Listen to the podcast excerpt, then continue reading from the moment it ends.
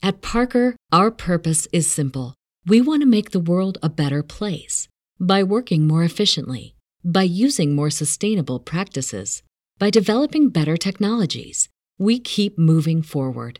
With each new idea, innovation, and partnership, we're one step closer to fulfilling our purpose every single day. To find out more, visit parker.com/purpose. Parker, engineering your success.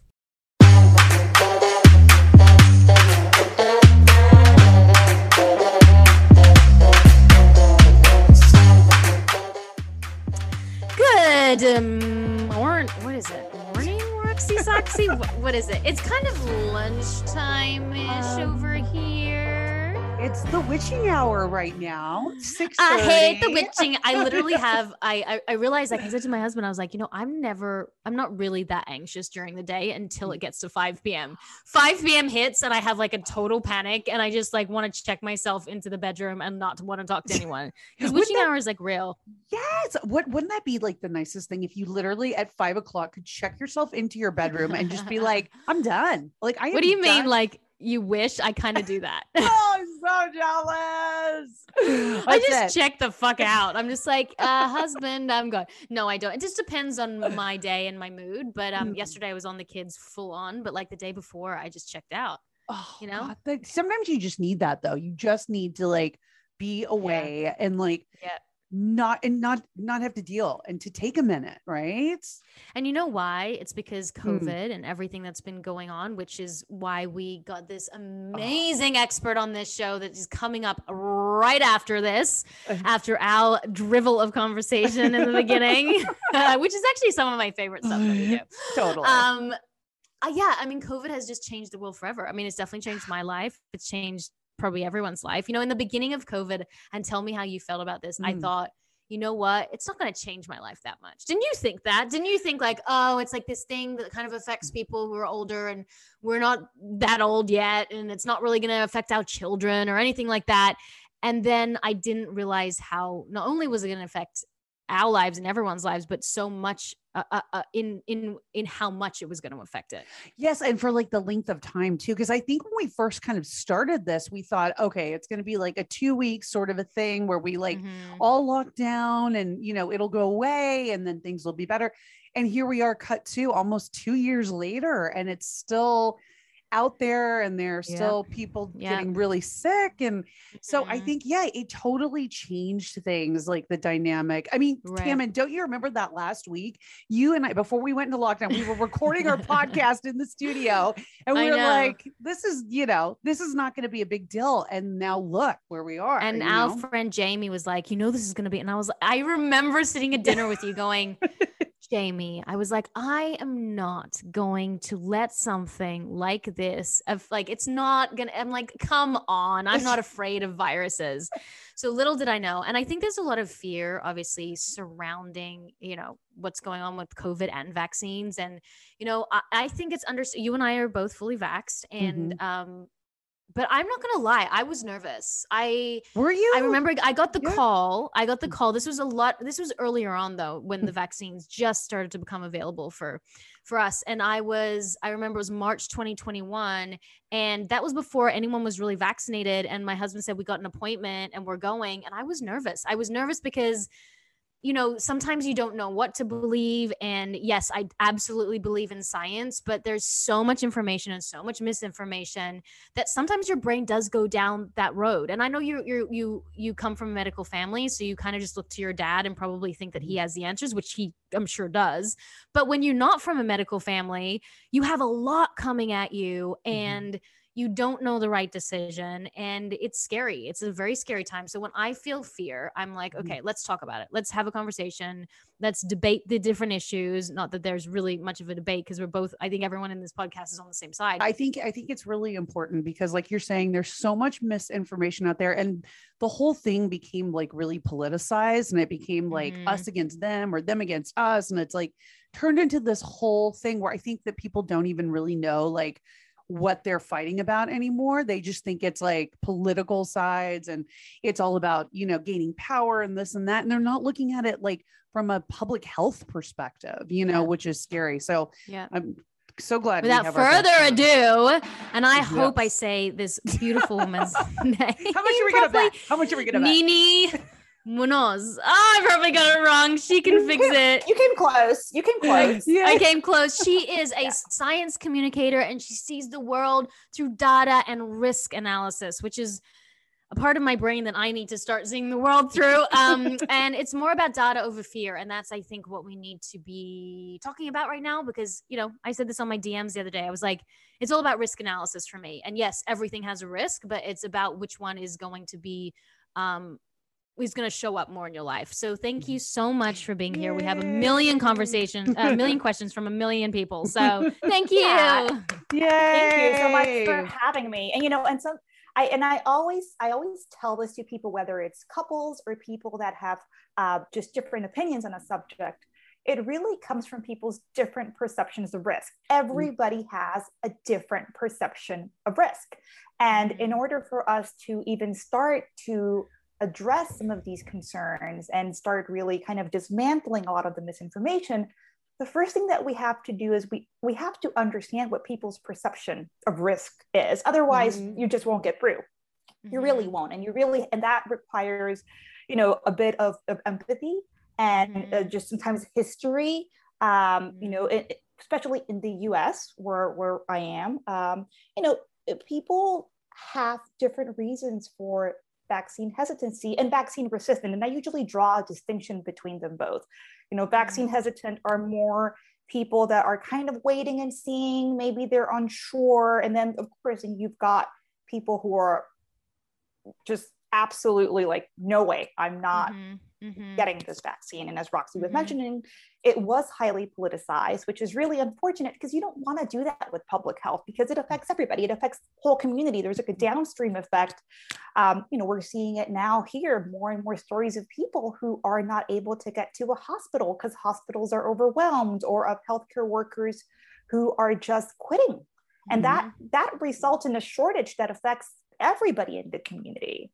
Mm-hmm. Um, so so so definitely a lot of what i do is understanding people's perception of risk and then kind of telling a story around mm-hmm. that uh, other than uh, instead of me coming in and saying well here's the science here's the data mm-hmm. blah blah blah i don't like that because it doesn't get through and and I and I know that from my years teaching because I used to teach at Cornell for, for like over a mm-hmm. decade. I used to teach really complex subjects and I sometimes I couldn't get through in a certain way, but if I kind of change my tune or I by draw like certain analogies if i drew mm. certain analogies then i my, my, my students would be receptive so i started to explore different ways of teaching different ways of learning and i've taken that experience combined with my professional experience, which is mm-hmm. literally designing products and making sure they don't fail. That's all risk analysis, by the way. Mm-hmm. Like if I design a part for a pilot, I have to make sure that the pilot interprets the part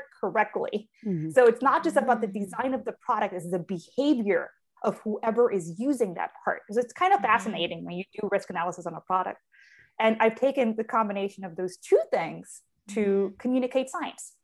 And I use my platform to intersect all these different voices, immunologists, infectious disease researchers, EPIs, um, to tell a story around people's perception of risk. So it, it's really just a wonderful kind of almost labor of love for me, mm-hmm. um, just being able to do that. Um, but yeah, but it's it's we, we have to understand where people are coming from to really mm, you know dismantle point. those fears because it's it's a lot of fear. You know, we're looking at fear responses. Um, you know, you mm-hmm. were just saying that's exactly what's happening. You have two ways of responding to emotion. I'm not sure if you know what these are. They're, they're mm-hmm. like what we call um, um, um, uh, bottom up, right? So that's from like your amygdala, and then uh, uh, top down, which mm-hmm. is through your prefrontal cortex.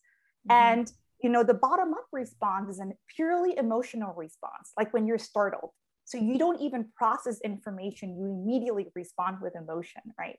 And you can disable that response with information by by enabling the prefrontal cortex um, so it's kind of like this balance you kind of need a little bit of this fear to um, look for the right information the problem is what happens if you encounter misinformation and then that keeps driving these neural like feedback loops that keep heightening the fear mm-hmm. response which mm. make you less receptive to the right information. So mm. that's that's why Nini and the brain, like the whole idea of the account was let's disable mm. these fear responses. Like that was the mm. original mm. intent um, with data, but telling a story.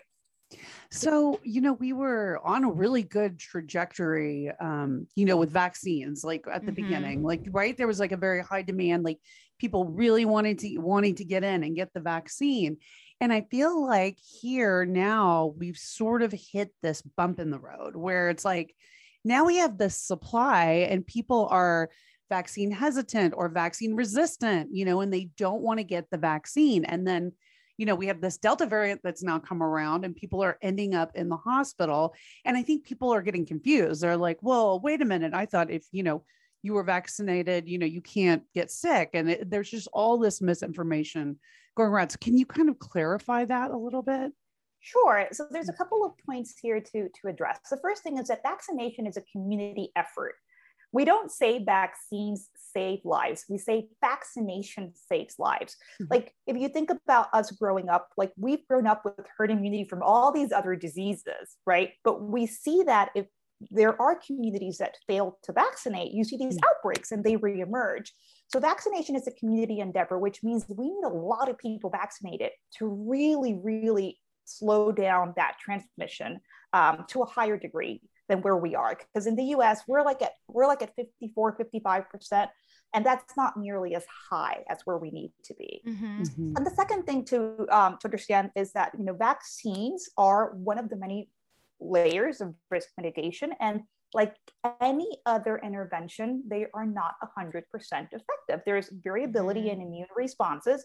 Uh, with, with you know SARS-CoV-2 virus and a COVID-19 infection, we really do see that um, it's it, it, you know it's the biggest determinant of a health outcome is really age because as we age, our immune system changes, and we are seeing that some of what some of some of the mechanisms of action mm. um, that are being explored in, in, in, regards to why do some people get severe disease have to do with you know delayed responses like interferons and cytokine storms and all that mm-hmm. that usually um, uh, kind of get worse as we age so that's why we see that big age dependency um, so with vaccines we can imagine that a similar effect is in place where younger people elicit much stronger immune responses. And in fact, when we see some of these risk factors, because there, there are risks with, with these vaccines, and we can talk about, upon what those are, you see it in like the, the younger cohorts. Uh, as opposed to like you know an older demographic it's not as they're not as vulnerable to the risks such as myocarditis or uh, mm-hmm. uh, you know guillain-barré syndrome um, but we we do see that uh, that while they have milder side effects, they also probably mount a less robust immune responses. So, mm. so yeah, and and and and when you have a lot more virus, as we we we think that's happening. A lot of people have wondered if it's a behavioral response. We really do think that the virus is just replicating a lot faster. Um, yeah, like you know, with with too much virus any it's going to punch through any vaccine so you're going to get these breakthrough cases and i mm-hmm. love using the analogy of um, sandbags and a concrete wall mm. uh, because if you put sandbags in front of your property and you build a concrete wall to, to help you from a flood if there's a little bit of water those sand those sandbags are going to do an a plus job but as soon as you've got too much water like those sandbags are not going to hold, right? Mm-hmm. But as long as you have your concrete wall, as long as you have that concrete wall, you know, your property is going to be okay. And so mm-hmm. with immune responses, we see something similar. You know, our, you know, our we have the the the antibodies, right? Antibodies really are critical to prevent an infection, but we also have a lot of virus with Delta. I mean, mm-hmm. we we went from a, a virus that could on average infect two to four people a few months ago, right? Mm-hmm. Each person could an average infect two to four.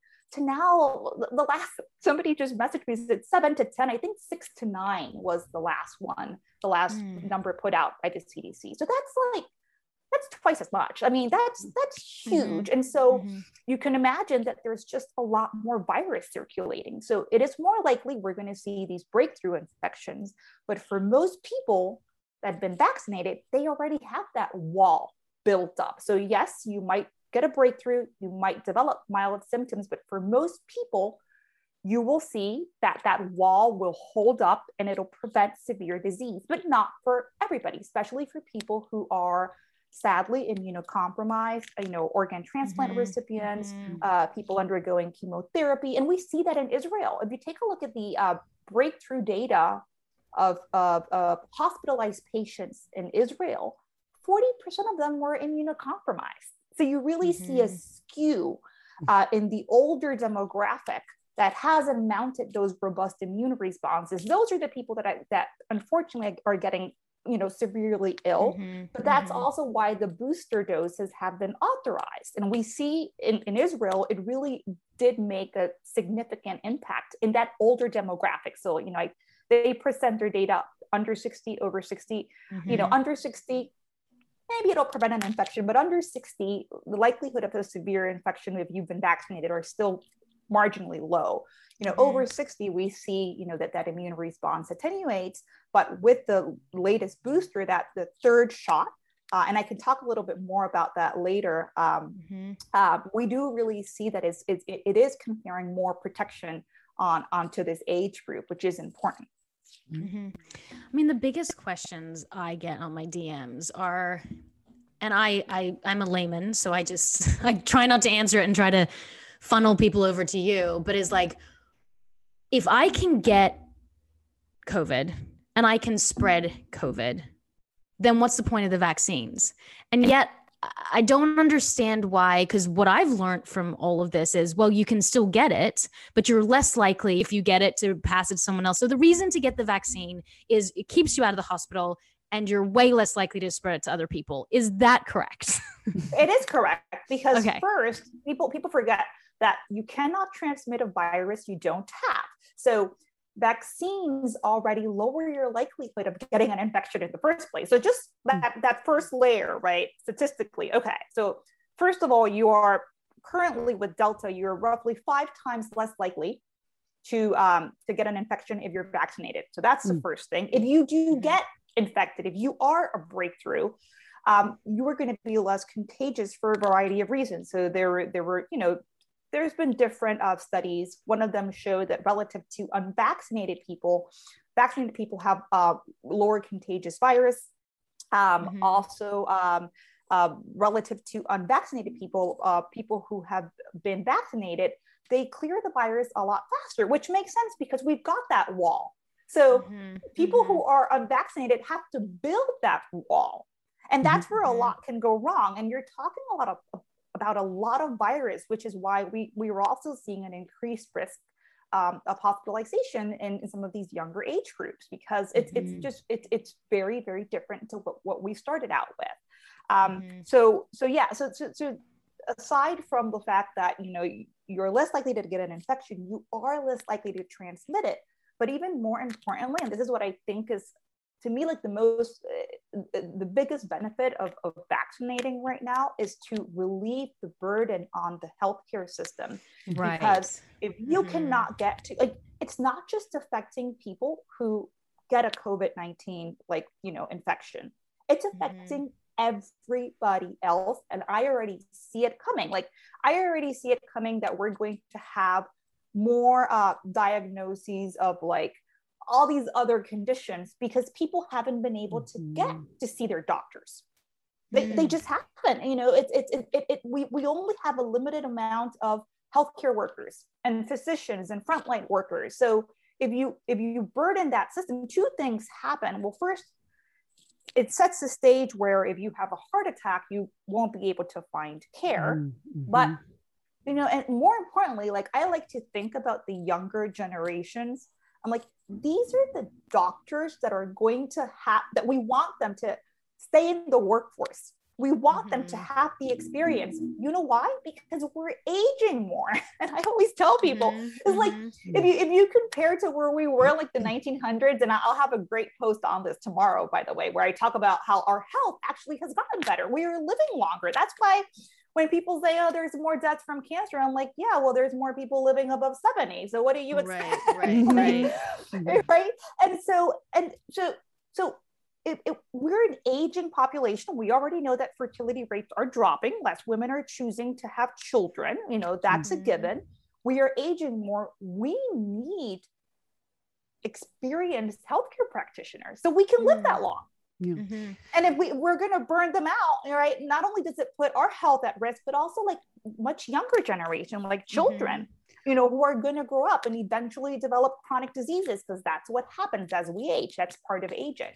Mm-hmm. Well, speaking of like the children, especially now that you brought it up, you know, there are a lot of questions out there about, especially for children under like 10 years old. You know, Tam and I, mm-hmm. we all of our girls are seven and under people are wondering should we get our kids vaccinated when it's when they're able to be vaccinated especially like this younger age group like under 10 years old what are your thoughts on that and especially with female children because there's also something going around about it fertility. affecting fertility mm-hmm. yeah we can so, talk about that i mean yeah. I mean, for the yeah. kids, like, will this, if we get our young daughters, you know, vaccinated, will it affect their fertility later on?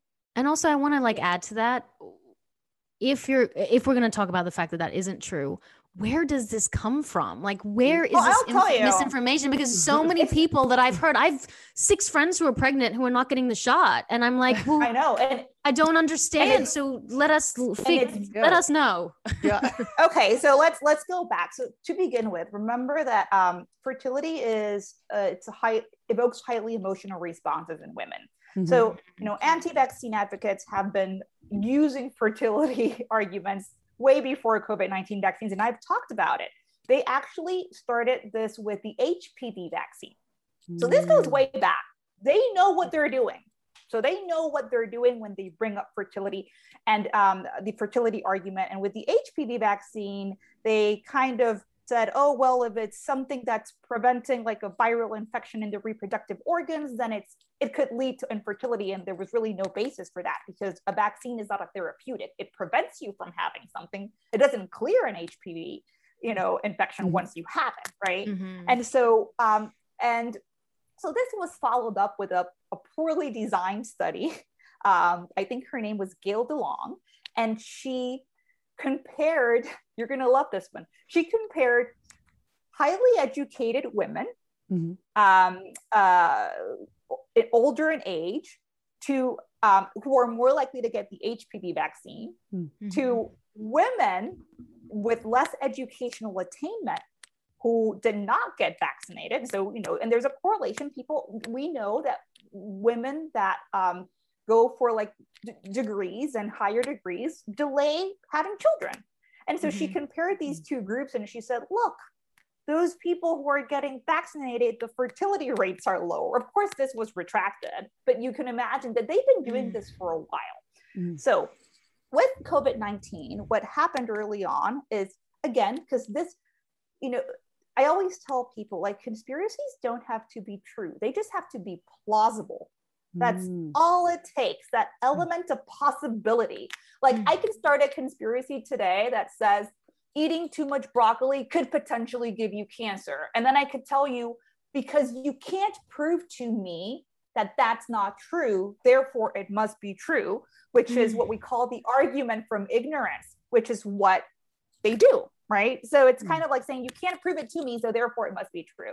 So with with COVID-19, they picked one protein, like, you know, this is the protein, the protein syncytin 1, which is a placental protein that shares a few amino acids with like the spike protein, right? And so mm-hmm. they, from there, they kind of concluded, oh, look, it shares a few amino acids. If you create antibodies for like the spike protein, you're going to create antibodies for this other placental protein, which is untrue because we have overlapping amino acids of the spike protein with collagen. so mm-hmm. anybody that has had a COVID infection would, would be experiencing like a collagen, mm. you know, disease. You right look great.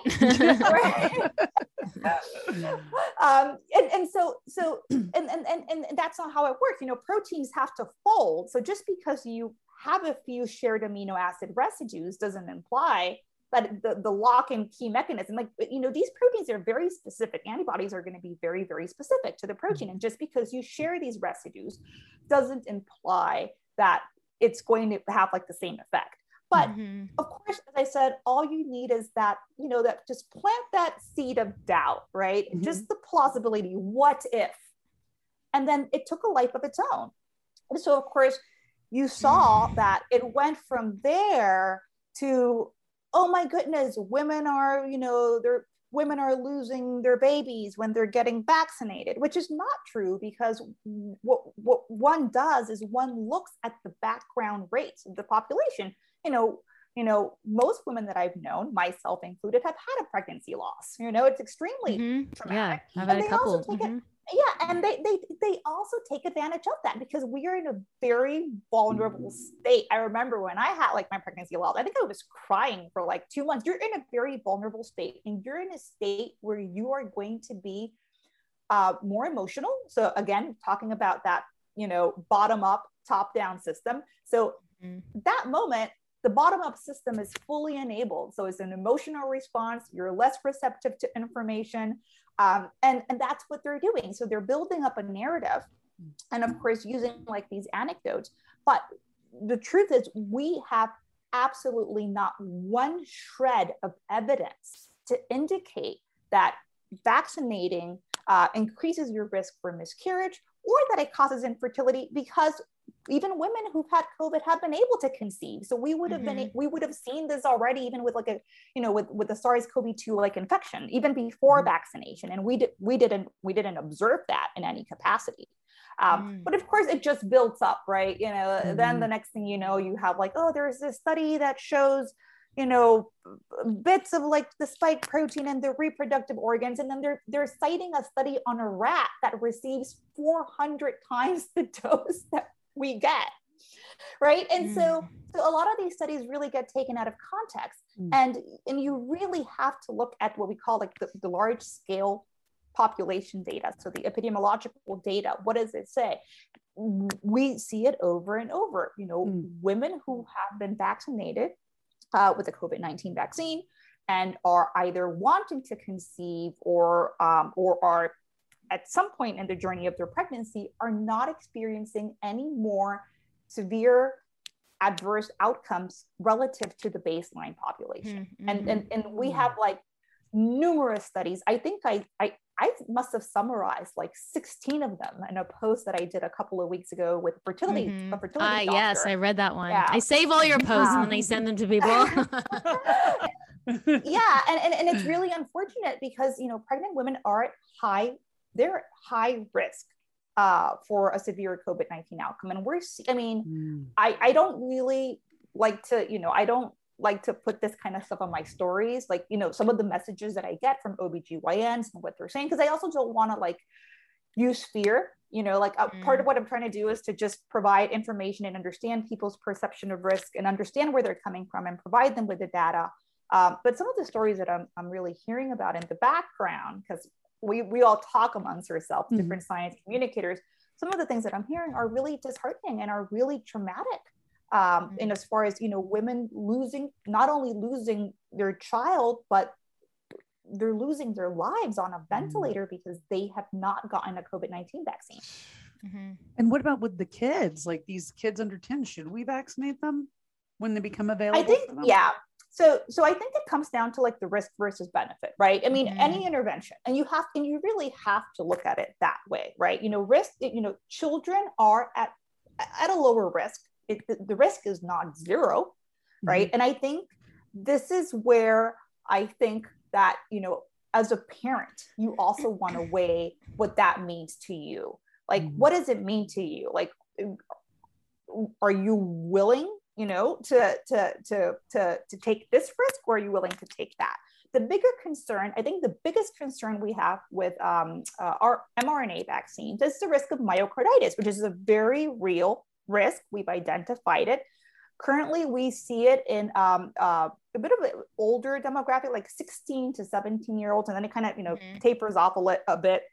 So it's it's it's kind of around the idea of we have to use pharmacovigilance and keep track of it because you know ultimately the myocarditis is very mild and self-resolving but you know i'm not a parent but i can understand a parent when a parent might be like i don't know that i want to do that. I don't know especially if the risk of you know of a severe covid outcome is uh, is is it's less likely. Now what worries me a little bit about the pediatric population is you know we're learning more and more about this virus every day right? Mm-hmm. and you know like with hpv an example like we eventually found out oh wow it increases your risk of cervical cancer. And so with with with these viruses the question then becomes what could happen in that demographic right? If they they have like a covid-19 uh, if they have covid-19 disease or a sars-cov-2 like infection like yes they are less likely to have a severe outcome they're probably going to be fine in a couple of days to like a week but what could happen later on right mm-hmm. and and the reason why i i i really you know highlight the pediatric population is because if you think about it they've got more years of life left to mm-hmm. live mm-hmm. and so uh, if you one way of thinking about it is like it, it's just a bigger loss mm-hmm. for that demographic if they have to live with you know a, a comorbidity that might come up later on with with mm-hmm. myocarditis for instance we know that the, the risk of myocarditis from a covid from covid-19 is much higher mm-hmm. than mm-hmm. with a vaccine so mm-hmm. it's like oh okay you know so it's it, it, and it varies by age group i always try to teach people you got to really look at it by age group because each mm-hmm. age group is different you got to stratify it um, but but that is like one of the concerns that i have um, mm-hmm. you know when i talked to our local uh, pulmonologist dr sager he told me he said you know my, my biggest concern, he said to me, is what's going to happen, mm. you know, even to people who have had a mild infection, um, what's going to happen like 10 or 20 years down the road? Am, am I going to be seeing people with like emphysema and with all these other complications? We already know that uh, dementia seems to be impacted. Like the, it, it, seems to increase the risk of you know, neurological like uh, uh, disorders. We, we, we see increased incidence of tinnitus the loss of like taste and smell for many people. I have mm. family that haven't really regained their taste in like since December. And they were, mm. perfectly healthy. Perfectly healthy. My husband, yeah. Okay. I think what I'm confused about is like when I grew up, we got vaccines to go and travel. You know, I got the typhoid vaccine to go to AIDS, parts of Asia. Um, yeah. I got vaccines as I grew up, and and it wasn't really ever a thing. It wasn't politicized. Um, maybe we should. I, I, do know of some um, friends' kids who have had minor issues from a vaccine. They had one of them had a, um, a seizure on the table, which is a febrile seizure, which can happen. So mm-hmm. maybe we should have looked more into vaccines back then. But my thought of like believing in science is that I think that vaccines do way more good than they do harm. But then there are some harm that they have done. I mean, can vaccines harm is my first question and second is i don't think what we're talking about is the level of like the rate in which they can harm because you know we were saying like the blood clots like you were talking like eh, astrazeneca my parents got astrazeneca they were really worried about the blood clots but they were saying it's like a not point not not not not not not one percent chance that you could get a blood clot whereas in the pill that we take it's mm-hmm. one in a mm-hmm. hundred or something but no one's really even talking about that and yet we're making this such a massive deal because what you're saying i'm listening to and i'm like wow like maybe i should be nervous maybe i shouldn't be nervous i've really got to look at the data but isn't the data so minute when it comes to what can actually happen through mm. vaccines oh. or am i wrong no you're not it's like the, the risk of an adverse event from a vaccine is really small in fact you're going to love the post that i'm working on for friday where i'm comparing the risk of cosmetic procedures mm. with the risk of vaccines and i'm talking about the distortion so there's there's a lot of distortion that happens mm. uh, you know in our cognitive ability to, to interpret risk we're, we're terrible at calculating risk right 1st mm-hmm. of all like mm-hmm. humans um, but a lot of it has to do with um, with you know uh, people's uh, kind of like how they benefit from an intervention you know like with a vaccine it's like mm-hmm. uh, you know seth berkley um, who's like the director of like the Vaccine Alliance, he once said that vaccines are victim of their own success because when they work, you experience nothing but the absence of disease. so, right, right, so right. it's true, and what you know, and so and so, and also usually, you know, the way the way the vaccines are being, um, um, the way they've been politicized, it's like like a requisite, right? You have to get a COVID 19 vaccine. Mhm. And when I when I was up for my shot, I was like, oh my god, I'm so ready. Like I, I felt like right. volunteer but I can imagine that for people who um, who, who are less, you know, who are, are more reluctant, for them it felt more like. You know, so it changes your perception of a risk when something is required versus when something is voluntary. That's that's Mhm. the first thing to acknowledge. Uh, but the risks vaccination they're very small, but they're they're real. Like they do exist, and and it's important that we acknowledge it, whether or not there could be the immune system is a bit of like a, a Pandora's box, right? Like you Mm. can't really because most of these adverse events result from these immune mediated reactions. Um, it's just really hard to predict who is Mhm. going to be vulnerable to such an Mm. outcome or not. And it and is when you really say small, is there a percentage of what small is? Like, is there a percentage? Yeah, usually like, in, in the single digits per million, single digits per million. And as far as can as you say that? Not point, not not. What is that? um, that would be point zero zero zero zero zero one. Right. Okay. That's why Like, I got the that's what I'm vaccine, to be honest, because I kept saying that in my head. I said, you know what, it's 0.0000001. And I know that the risk for me to actually get COVID and get very sick was much higher Much than that. So that was my own that. risk. That was my own risk assessment. Yeah. But but as I said, it, it you know, it, and it's it and it's different for every person. Um, like you know, some people may weigh more like the individual risk versus benefit. Um, I've always, for me personally, like the risks that I always saw, and maybe because my mother was a nurse, was like I don't want to burn out our healthcare workers. Like Mm. that was always like the the from the very beginning of like the pandemic. That's what I saw. I was like, if this workforce gets burned out, and by the way, a lot of them are already burned out because Mhm. we already have shortages in the US even prior to like the pandemic. Um, if that's a huge risk to the whole community. Every single thing you do, you want to go like skiing, guess what? Tough luck. You can't get into an accident. Like you get Mhm. into a car accident, who's going to take care of you? So Mhm. it increases the risk associated with every single activity that we perceive as risk free nowadays because we have access to healthcare. And it's really fascinating. I actually I'm working with um, an economist from Wharton, and we I told them let's do a little experiment. So I downloaded uh, data on vaccine attitudes. He downloaded the data on uh, GDP per capita, and there's a clear correlation. So Mm. wealthier countries are more vaccine hesitant. Mhm. Interesting. Huh. Huh. Yeah, because we have access to healthcare because we don't see these diseases. Like we just don't experience them, experience Mhm. them. Mm. So for us, it's more like this far, this foreign threat, right? Mhm. Um, like, and and, it, and it's it's kind of funny, like you were talking about your discussion with your husband, because early on in the pandemic, so I'm I'm Colombian, right? So Mhm. I grew up like they had to boil water to prevent like dengue and all that. And um and, and I came to the US when I went to school. And when this pandemic first started, this was this is like 2019, December 2019. I saw it coming.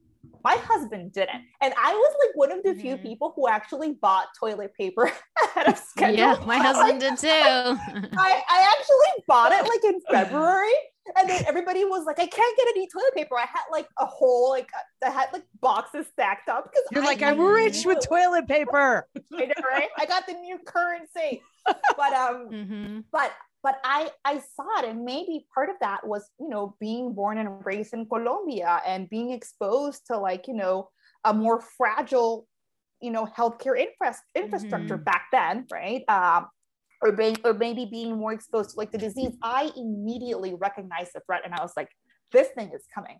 Whereas my husband, I Mhm. remember he was like, oh no, like like you know he didn't think it was going to make the leap whereas Mhm. i was just like it's only a matter of time and i needed to get um, an appendectomy um because i've had had like really chronic appendicitis and i was like let me get this done and or at least that's what they tell you that it's chronic appendicitis. I'll I'll, I'll believe that. and so I was like, and so I was just like, I was, tr- and that there was only one surgeon that I wanted because she's like this petite French woman, and I know that mm-hmm. she wasn't just gonna slice me open, and she was like, okay, this is like I'm pretty sure she's gonna not leave like a scar. So I only wanted to go in with her because it was laparoscopic, and mm-hmm. I was mm-hmm. just like looking at the at the calendar and I was like, oh my God, I've, I've got to go do this. And I went in and out of the hospital March 16th, mm. 2020. And I remember being home like that day, like that evening. And the first thing that pops into like my, you know, like my phone or local news is that the first patient had been admitted to the hospital in Santa mm. Barbara wow. like that day because that was that's exactly what I was trying to avoid. Um, mm-hmm. But yeah, but everybody's perception of risk is entirely entirely different.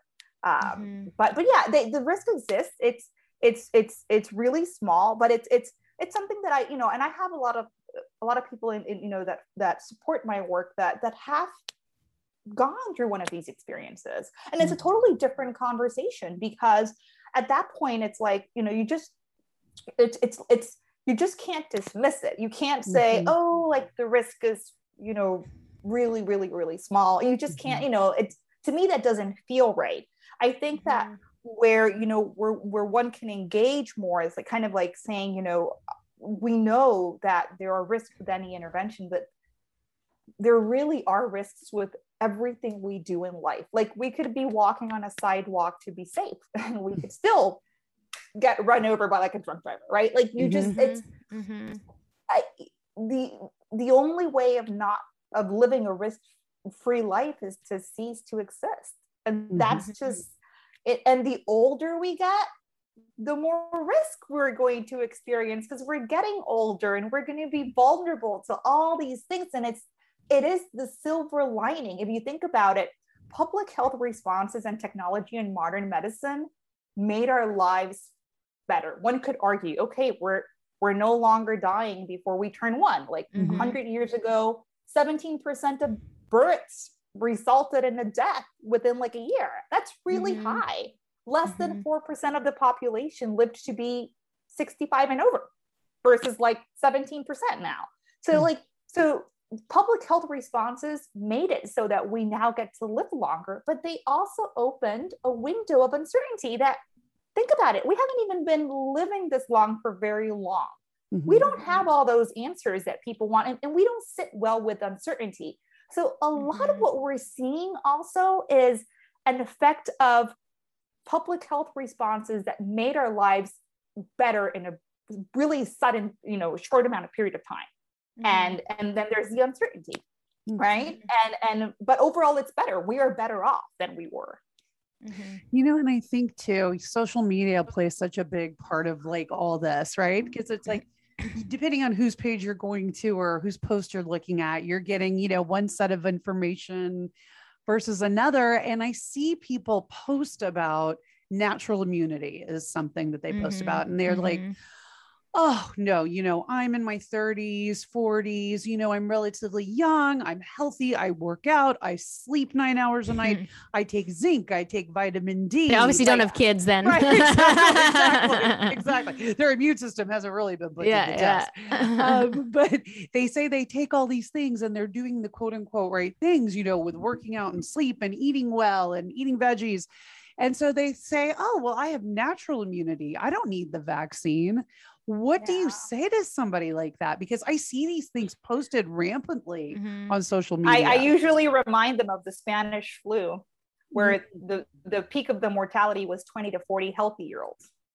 Like it, that's that's most people died. They were 20 to 40 year olds because immune mediated responses are highly unpredictable. Yes, there's higher risk with um, with uh, with age and mm-hmm. COVID.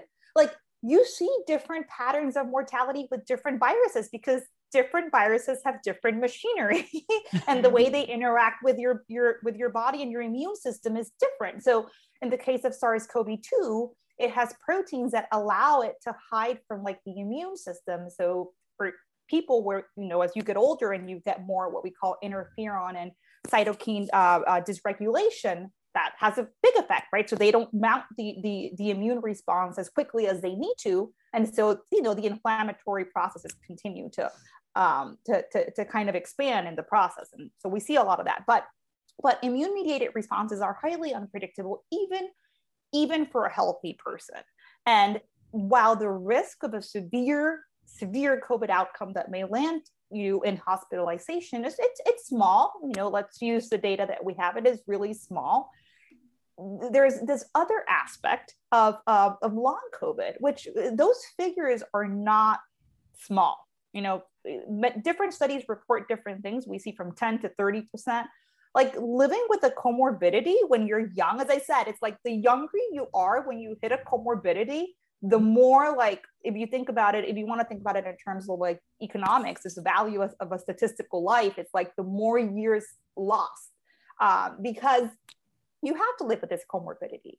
And so, mm. so there's that aspect, and that is really unpredictable. As I said, I know a healthy 29 year old with no underlying conditions, mm. and she still my husband, yeah, mm-hmm. yeah. And, mm-hmm. and and then her heart, she still has like weird heart palpitations, mm-hmm. and that's like the bigger question. Mm. Like, what is that going to do later on? Why would you want to take like that risk? And this is really interesting. So they don't understand why they don't understand why the you know the Spanish flu specifically had that peak of the mortality uh, in those you know healthy uh, uh, 20 to 40 year olds.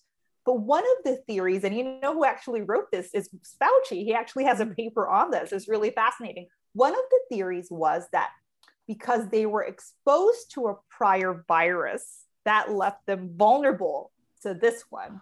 Um, mm. It's it's one of the many theories, and so it's like it's like yeah, like what if you get a COVID nineteen infection? Um, and I'll talk a little bit more about what we see with natural immunity because I think it's important um, um, to discuss it. Like, what if that then leaves you primed for something later mm. on? Like and I have to say that one thing because I and I want you to say the natural immunity, but I want to explain what you just said because my husband got a severe case of COVID. He's in his 40s, um, no pre-existing conditions, yeah. very fit, very healthy. Got so sick we thought we were going to lose him twice, and he kissed me two hours before he got symptoms. He slept with the kids the night before. None of us got it.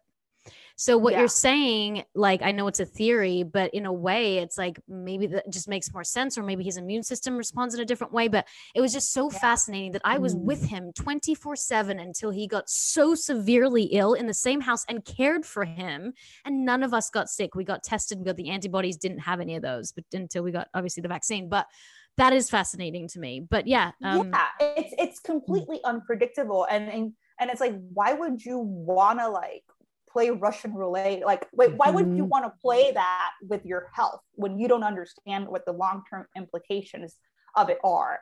Mm-hmm. Um, and I think that that's really important to, to, you know, for especially for young people who have so much of their life like left to live. Why would you want to be like sick with mm-hmm. a comorbidity that's going to impact the quality of your life for many years to come? Mm-hmm. And so, you know, and, and, and, and then in terms of natural immunity with like COVID 19, um, you know, from a SARS-CoV-2 infection. So we're learning more, right? It, it, is, it is a good response. It's a, a, from the data that we have, we don't think it's better than, you know, that elicited by mRNA. And and there's several theories. Like the leading theory is that because there's all there are all these inflammatory processes, right?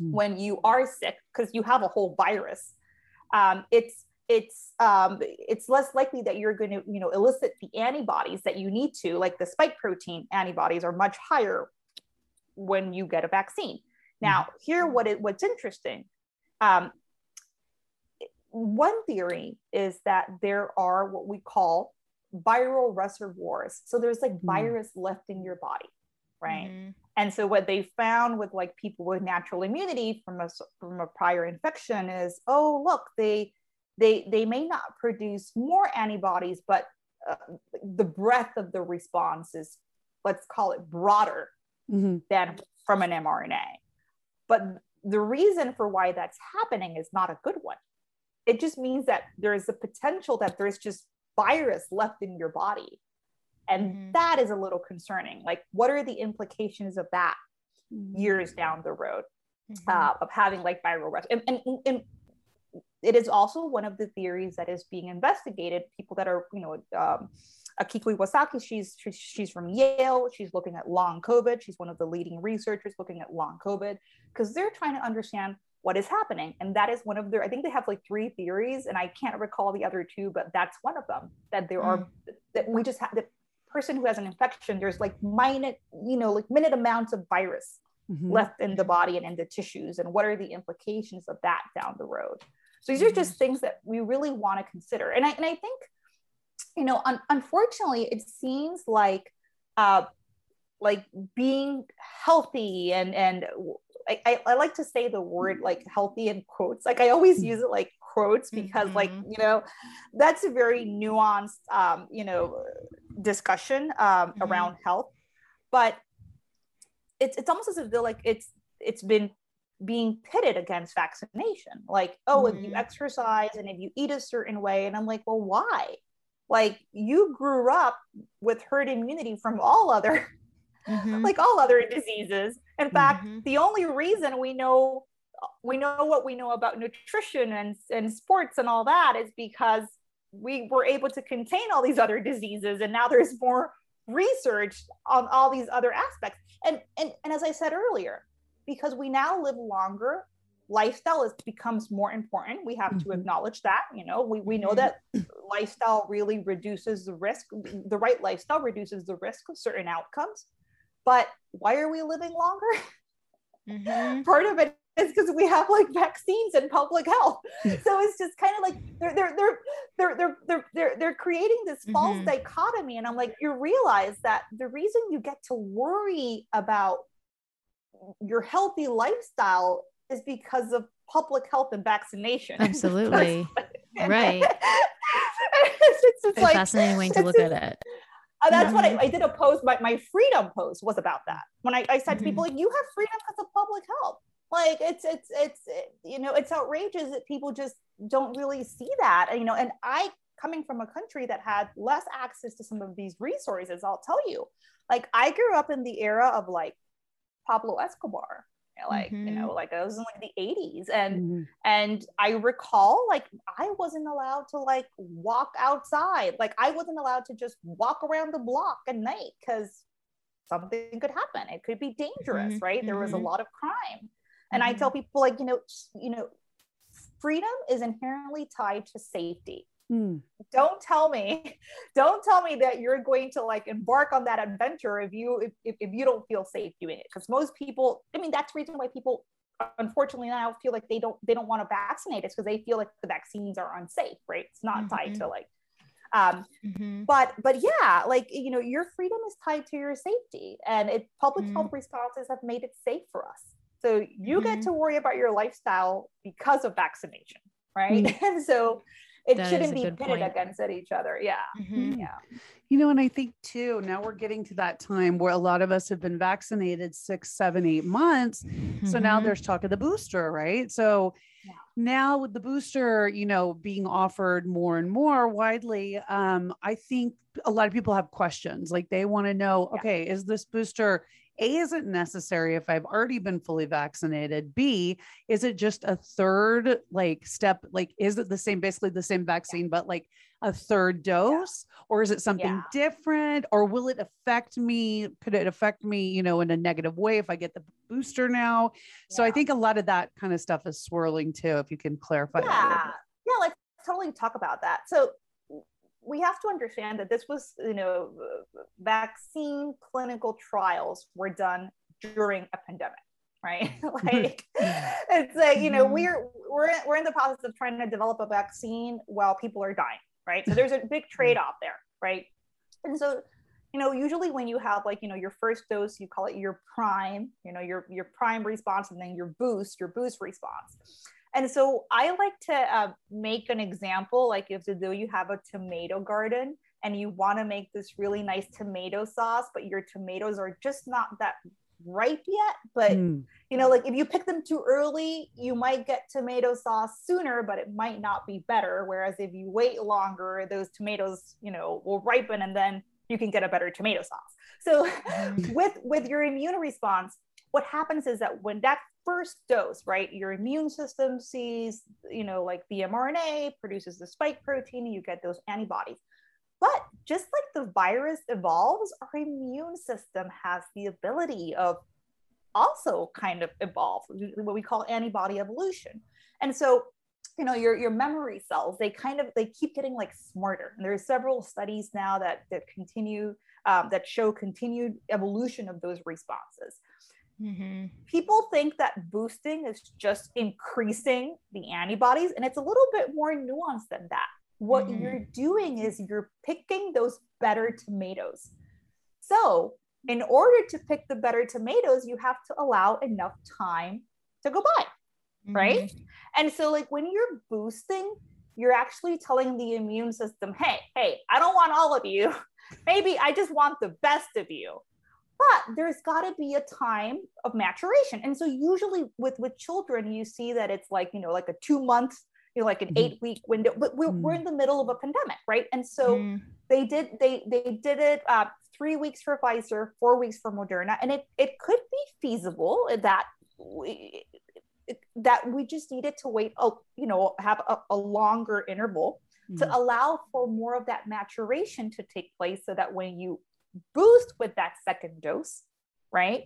Mm-hmm. Um, you would get a better response of like the better cells get boosted, right? Like those better cells that produce the better antibodies. So that's something to always consider, right? Because that that is like the trade-off of conducting a clinical trial during a pandemic while people are dying, mm-hmm. right? Mm-hmm. And so so that's one um, uh, kind of idea of like oh maybe maybe if we waited a little bit longer like the mm. response could have been a little bit more robust because mm-hmm. you know we allow you know uh, affinity maturation that's the process we allow that to go on for a little bit longer uh, or it could be that like other vaccines that have like three and four shots you know you know the covid-19 vaccine also requires three or four doses right mm-hmm. um, so so you know one of the things you know I, I think first of all like with the booster right we know that when we when we we get our shots we produce antibodies antibodies are critical so that you don't get an infection mm-hmm. but antibodies mm-hmm. wane. We know that like even from a natural infection you produce like your spike of iggs and then they wane over time.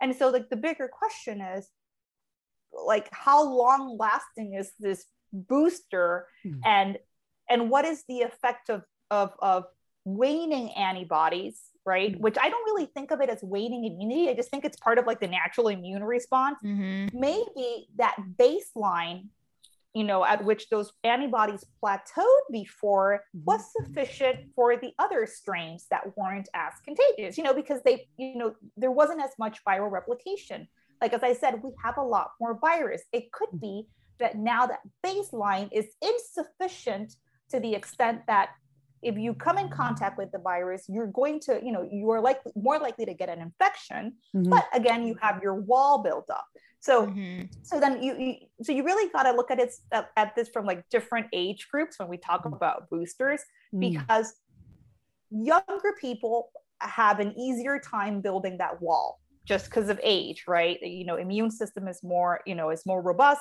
so when you're they get the two doses, they have a pretty strong wall. So maybe the antibody, you know, levels are low. They might get a breakthrough infection.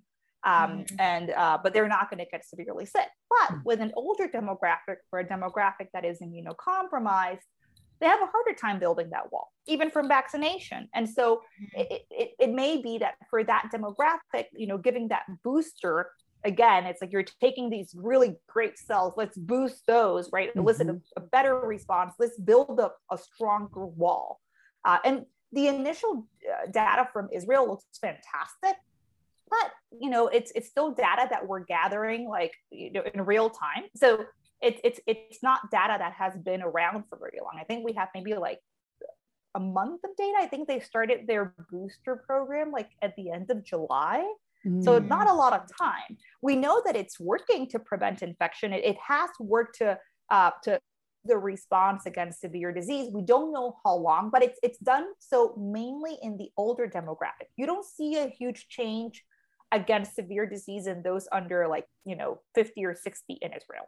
You mm. see, you, you see it in the older demographic where they need more, they need like more help in building that wall because that's the wall is what really keeps you from um, from going to a hospital, right? Like if, mm-hmm. if you don't have enough antibodies, those you know your, your memory immune responses, so like your B cells and your T cells, which are going to be there, they're the ones who are gonna kind of like you know get an alert message and say, hey, we know what to do. Like we have like the you know we have the information to make like the antibodies. So in, even without antibodies, you have like a strong response there. And I just think it's been unfortunately um, just not been communicated properly because you hear all these like reports, right? It's like, oh, you know, uh, vaccines aren't working. There's all these breakthrough infections, but it, it but yeah, but you're clearing the virus a lot faster. You mm-hmm. still have that wall, but but yeah, so so there's a little bit of nuance with that, and the data is still pretty fresh in as far as how durable the response mm-hmm. is going to be um, in that older demographic.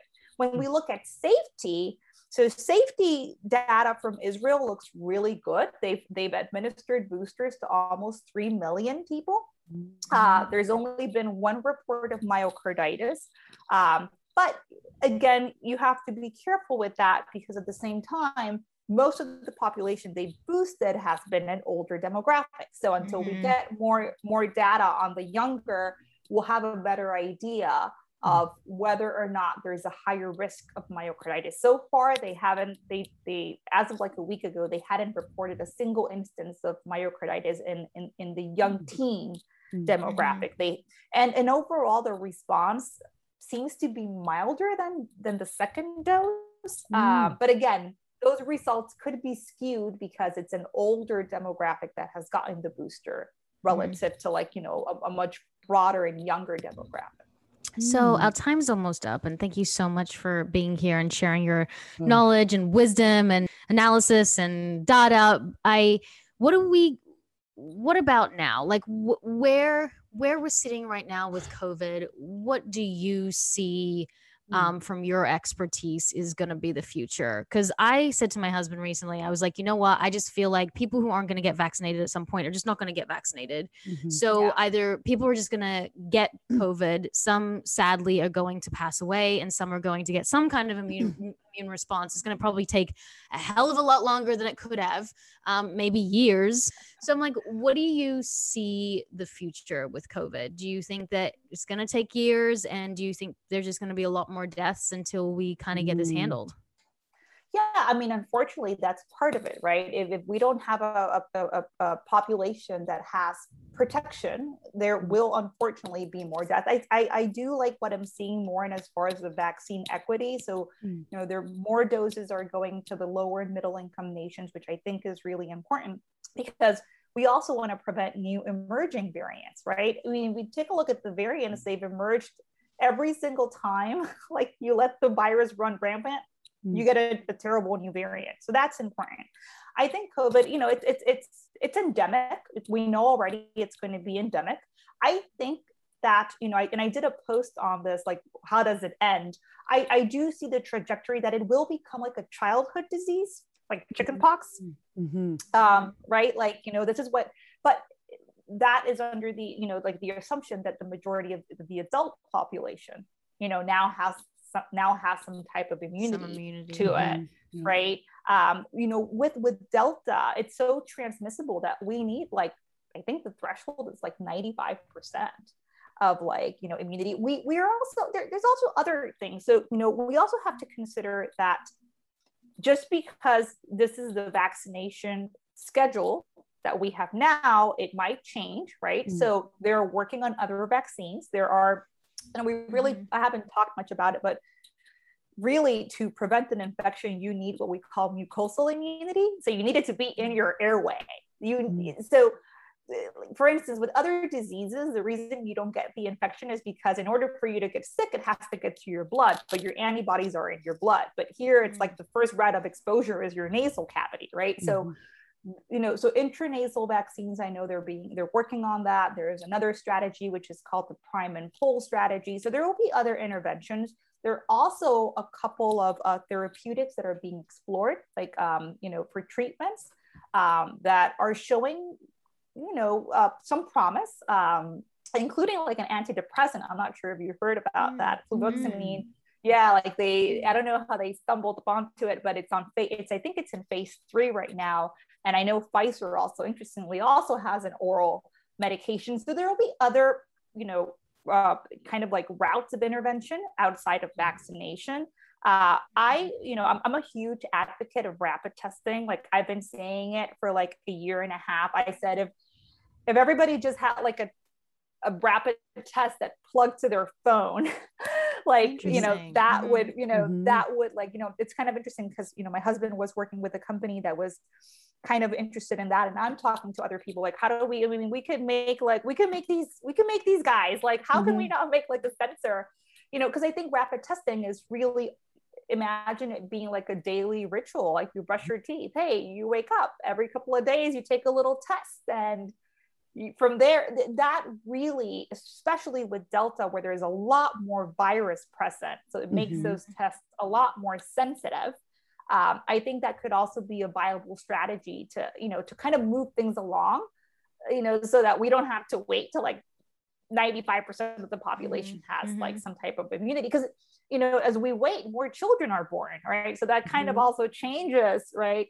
um, mm-hmm. but but but you know when i when i worked with charlotte and she's um, an epidemiologist from the from the uk um, we we kind of you know we did a post on this. It's called how does it end? And we we kind of said you know it's most likely going to turn into like a childhood disease. Yeah, but it's going to take a while for us to get there and we need other layers of risk mitigation you know uh, as we go through the waves i think like checking the weather you're going to check mm-hmm. like your risk mm-hmm. level in your community like oh mm-hmm. well if there's less than one case per 100000 i am good to go maybe i can go outside and, and you know and, and learn how to layer um, those different strategies like mm-hmm. something that we got from like the 1918 like spanish flu pandemic was this idea of washing our hands mm-hmm. right like mm-hmm. people now wash their hands more right so so i mean people talk about like oh are masks going to be like a new thing like every time you feel like a little sick like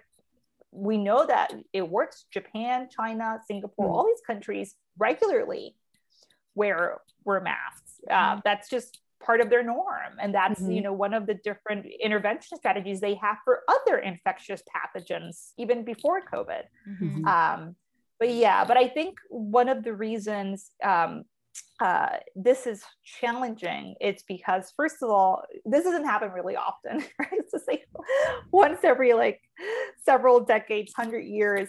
Uh, and then we're also living through it in a time of, you know, heightened politicization of the events.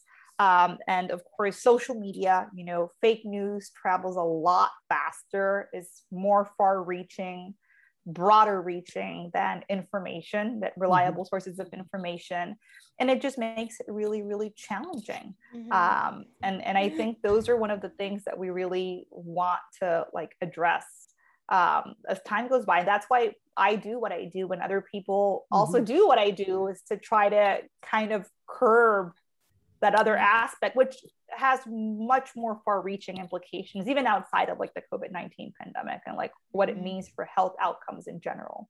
You know, I was going to say, I think we are already seeing those changes in Tam, and I think you've seen it too is even in work life how it's changed everything because oh like goodness. I know yeah. yeah I know for me I have my first big red carpet that I'm doing tomorrow night like in person but in person but I had to go today and get my test you know like 72 yeah. hours you have to get it before you appear on the carpet and you have to present your vaccination card and I know with you Tammin on set right like, you have to mm-hmm. take your mm-hmm. COVID tests and they're so now saying that you can't even be on set like I just got a thing that said um the audition you can only audition for this if you're vaccinated 100% vaccinated set. So there won't even be sets that will be even open to people who aren't unvaccinated. And I understand yeah. how people think that that takes away their freedom. But then I mm. also understand if I was putting the money into a project and the project had to be shut down for 2 mm-hmm. weeks, I, I, might not have that money to pay for that, you know? And yes, yeah. you can still get COVID, but again, it's a much less likely chance that you will. Yeah. So it's a less likely chance that production would have to be shut down, you know? So it's,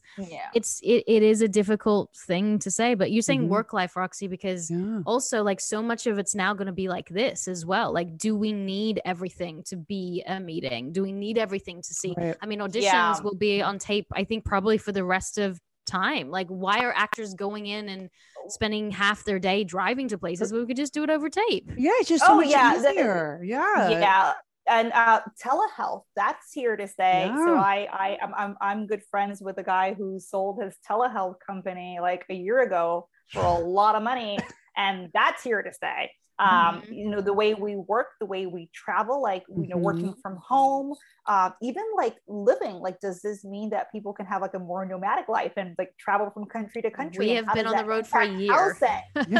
right?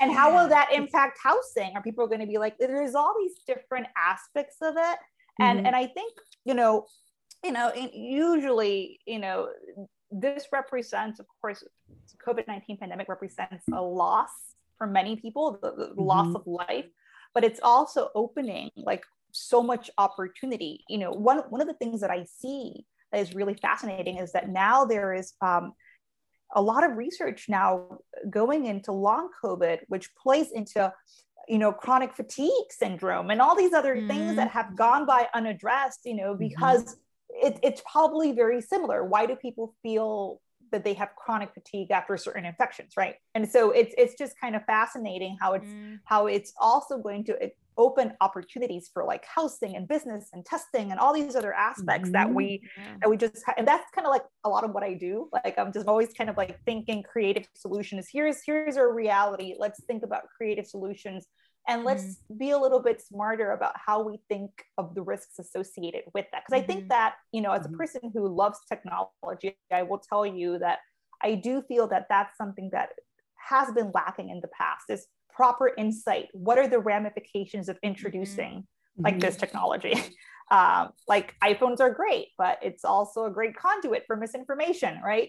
so. Mhm. um, so these are all things to think about, but it, it it's definitely transformative. Yeah. I will say, I wish I brought, I wish I bought stock in Zoom in February 2020. Oh, freaking doodle. Zoom and uh, all of ugh, so many Postmates I probably heard- went up like Yeah. crazy. Wow. yes, I know, Wow. right? Yeah. Oh, oh, Remember, do you we remember Roxy when they were like Zoom and I'm like, Zoo what? it's like I can't even figure out how to turn my computer on, let alone have conversations and tape it on a podcast. Oh my god! And do you Yeah. remember when we were doing like the Zoom and like the secondary like sound? We were like, we had so many things going on. We like, and now look my parents didn't even know how to turn it on. I mean, it's definitely techno. Thank Yeah. God. You know what? Thank God for technology, especially during like the Spanish flu would have been a whole different experience. I mean, like at least we were able to connect with each other, uh, Right. albeit over you know technology but at least there was a way to like see people and feel less Mhm. alone and less isolated because i can't even imagine even kids doing school i mean Oh yeah. you know, there's always things that aren't great about social media and technology, but I think for the most part, it does give us more than it takes. So Mhm, mhm, it Yeah. really thank you so does. much, Thank Nini. you, Nini. It was my pleasure. Thank you. Thanks And for where having yeah, me. Yeah. And, And, and where can we free to find like, you? uh, and uh, people can ask questions. Please, please let them know where they can find out more information. Yeah. Um, so I am at Nini and the Brain. Uh, that's my Instagram handle, and that's where I am most active. And um, and yeah, and then whenever you have a question, just feel free to like send me a DM. I'm always happy to answer questions or uh, send you a post that might answer your question because I've probably done a post on it already. Um, and uh, yeah, and you know, and this week we're actually I'm talking mostly about distortion. It's like distortions in thinking and how we we fail to Mhm. like you know I- i'm working with a dermatologist and we're looking at all these risks from um, fillers and botox and i'm like reading through them and i'm like man this makes vaccines look like a walk I know. I'm like, I had a friend who went blind a little bit for like a, a week. I'm like, Yeah. what? Yeah, I've never heard I someone was blind from the vaccine.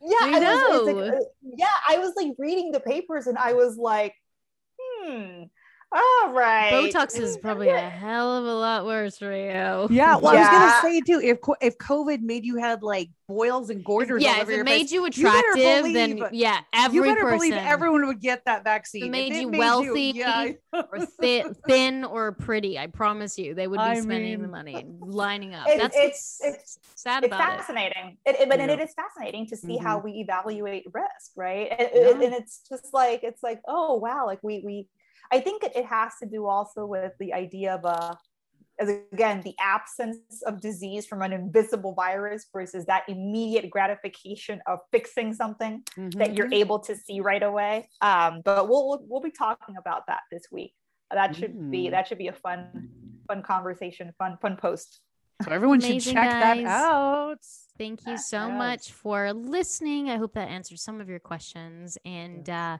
don't forget to follow us on Women on Top Official on Instagram. and Women on Top Podcast on Facebook and the Women on Top group on Clubhouse. And don't forget to rate. To- subscribe, and comment on your favorite podcast app about us so we can keep bringing you amazing, amazing guests like guesses Nini. like Nini. See, it's like almost like we, it's almost like we wrote that out. And thanks, guys, for listening. I'm Tammin Sursok, and I am Roxy Manning, and we are women on. Make it good, Rocks. Ta- Bah. That was a little saucy.